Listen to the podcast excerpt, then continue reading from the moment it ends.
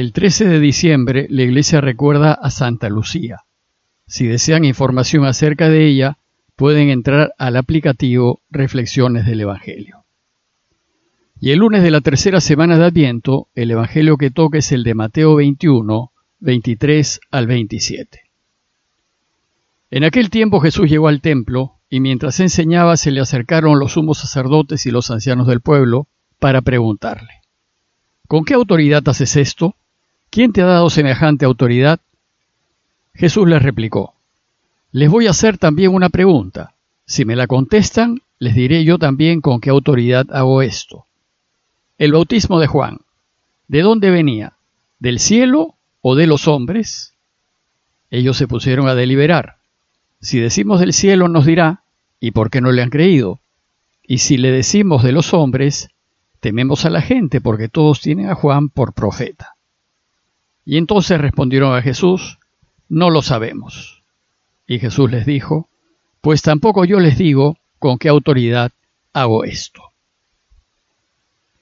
En el texto de hoy, la iglesia de nuevo nos presenta la figura del precursor del Mesías, Juan el Bautista, pero ahora desde otro ángulo. Ahora el tema es la autoridad de Jesús y, en consecuencia, la autoridad de Juan. La pregunta es: ¿tiene Juan autoridad para cuestionar a las autoridades religiosas de Israel? ¿Y tiene Jesús también esa autoridad? Veamos el contexto. Hacía muy poco que Jesús había llegado a la ciudad de Jerusalén para celebrar la Pascua y con una fama que lo precedía. Y vimos que a su llegada empezó a mostrar signos de ser el Mesías.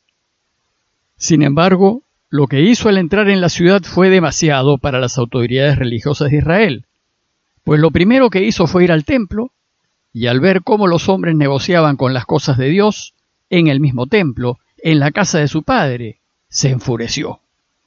Y lleno de celos por la casa de su padre, echó a la fuerza a todos los que estaban haciendo negocios, aprovechándose de la religión y de la piedad de la gente. Bueno, pues este gesto de Jesús sorprendió a todos, pero especialmente a las autoridades judías. Según Mateo, este hecho sucedió no bien Jesús llegó a la ciudad de Jerusalén.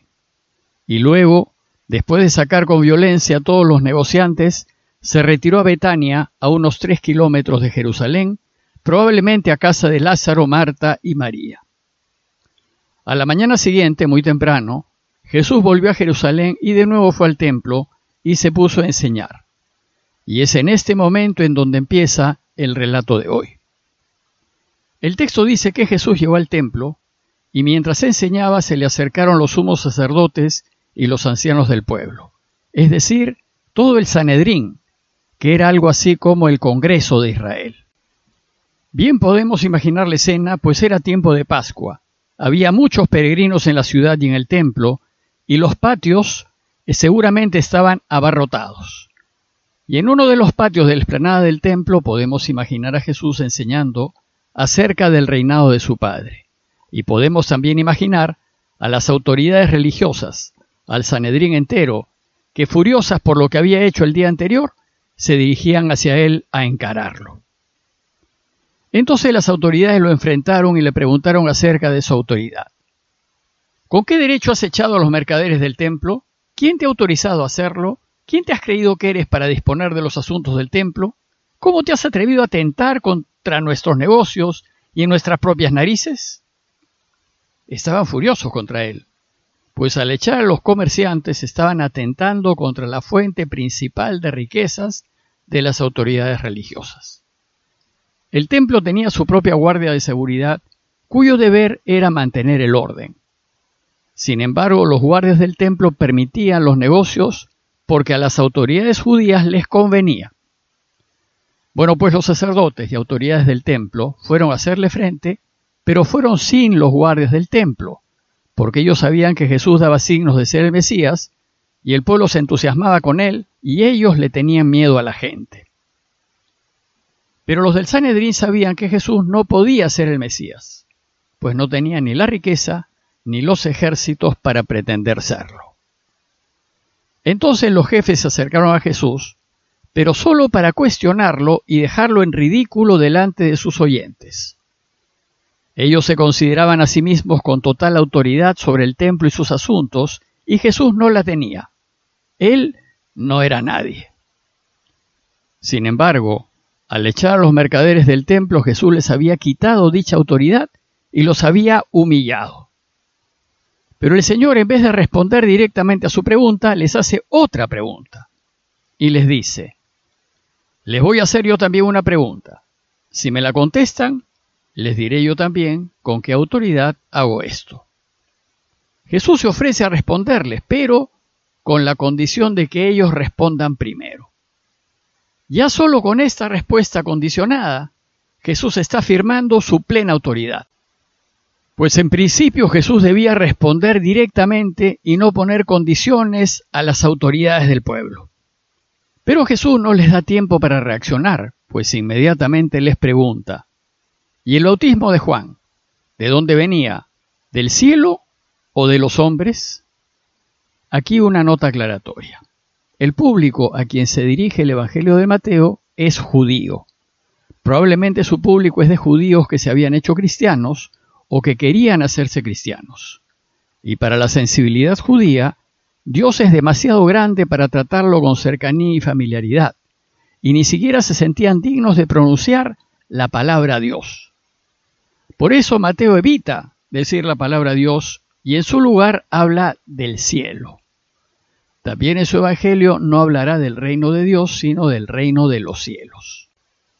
Con esta extrema sensibilidad judía, imagínense lo escandaloso que debió ser para ellos que Jesús se refiere a Dios Padre como su Abba, es decir, como su papito. Y dicho esto, la pregunta de Jesús en realidad fue: ¿el bautismo de Juan viene de Dios o viene de los hombres? Con esta pregunta Jesús les ofrece a sus acusadores la posibilidad de reconocerlo Mesías. Pero ellos no lo quieren hacer, y más bien se sienten atrapados con la pregunta, pues dice el texto que se pusieron a deliberar. Si decimos del cielo, es decir, de Dios, nos dirá: ¿y por qué no le han creído? Y si le decimos de los hombres, tememos a la gente, porque todos tienen a Juan por profeta. El bautismo y la predicación de Juan habían tenido gran repercusión entre el pueblo, y las autoridades judías religiosas no lo podían ignorar. Y como Juan en su mensaje los cuestionaba, ellos siempre sostuvieron que era un farsante. Pero no podían decirlo abiertamente, pues el pueblo sí quería a Juan, y lo tenía por profeta, y ellos temían la reacción de la gente. El asunto es que a las autoridades judías no les interesa la verdad. Ellos solo se mueven por cálculos políticos. Y siempre van a elegir lo que les conviene, sea o no sea verdad, sea o no sea justo. Si aceptaban que Juan es el precursor del Mesías, tendrían que reconocer que Jesús lo es. Sin embargo, la intención de ellos no es saber quién es Jesús. A ellos no les interesa Dios. Lo que quieren es cuidar sus negocios, su posición, su estatus, su prestigio. Y más bien les fastidia reconocer que Jesús es el Mesías. Y entonces dice el texto que ellos respondieron a Jesús: no sabemos. El hecho de que hayan tenido miedo y se hayan negado a poner a la luz delante de la gente lo que en realidad pensaban, es una muestra de la popularidad que tanto Juan como Jesús tenían entre el pueblo. Pero al responder no sabemos, lo único que hicieron fue negar su propia autoridad y en consecuencia mostrarse incapaces de cuestionar la autoridad de Jesús. En realidad, con su silencio calculado, reconocen implícitamente que el bautismo de Juan viene de Dios, y ello significa aceptar que la autoridad de Jesús también viene de Dios. El relato pues termina con el triunfo de Jesús. Pues si ellos no pueden responder a esa sencilla pregunta, entonces no tienen autoridad para cuestionar nada. Entonces él les dijo: pues tampoco yo les digo con qué autoridad hago esto. En este encuentro Jesús deja en claro y reafirma que él tiene toda la autoridad para reformar completamente el templo y la religión de Israel. Y con esta autoridad reconocida, Jesús va a continuar anunciando el reinado de Dios, pero solo por unos pocos días más, pues ya sin argumentos ni razones y sin más armas que la fuerza física, unos días más tarde, antes de la fiesta de Pascua, lo tomarán prisionero y lo matarán. Considerando pues que los únicos argumentos imbatibles son los que se apoyan en la verdad, a manera de conclusión, los invito a reflexionar en los argumentos que usamos para apoyar nuestras afirmaciones y creencias. ¿Usamos la fuerza de la verdad y de la razón para proponer y defender nuestras ideas? ¿O nos aferramos como necios a afirmaciones y creencias sin fundamento? Tenemos recta intención cuando cuestionamos ideas ajenas, deseosos solo de saber la verdad para adherirnos a ella, o más nos interesa defender nuestros intereses, sean estos correctos o no. Pidámosle pues al Señor que nos dé la gracia y los medios para conocerlo más, para que podamos defender con la razón aquello que creemos y para que más lo amemos y mejor lo sigamos. Parroquia de Fátima, Miraflores, Lima.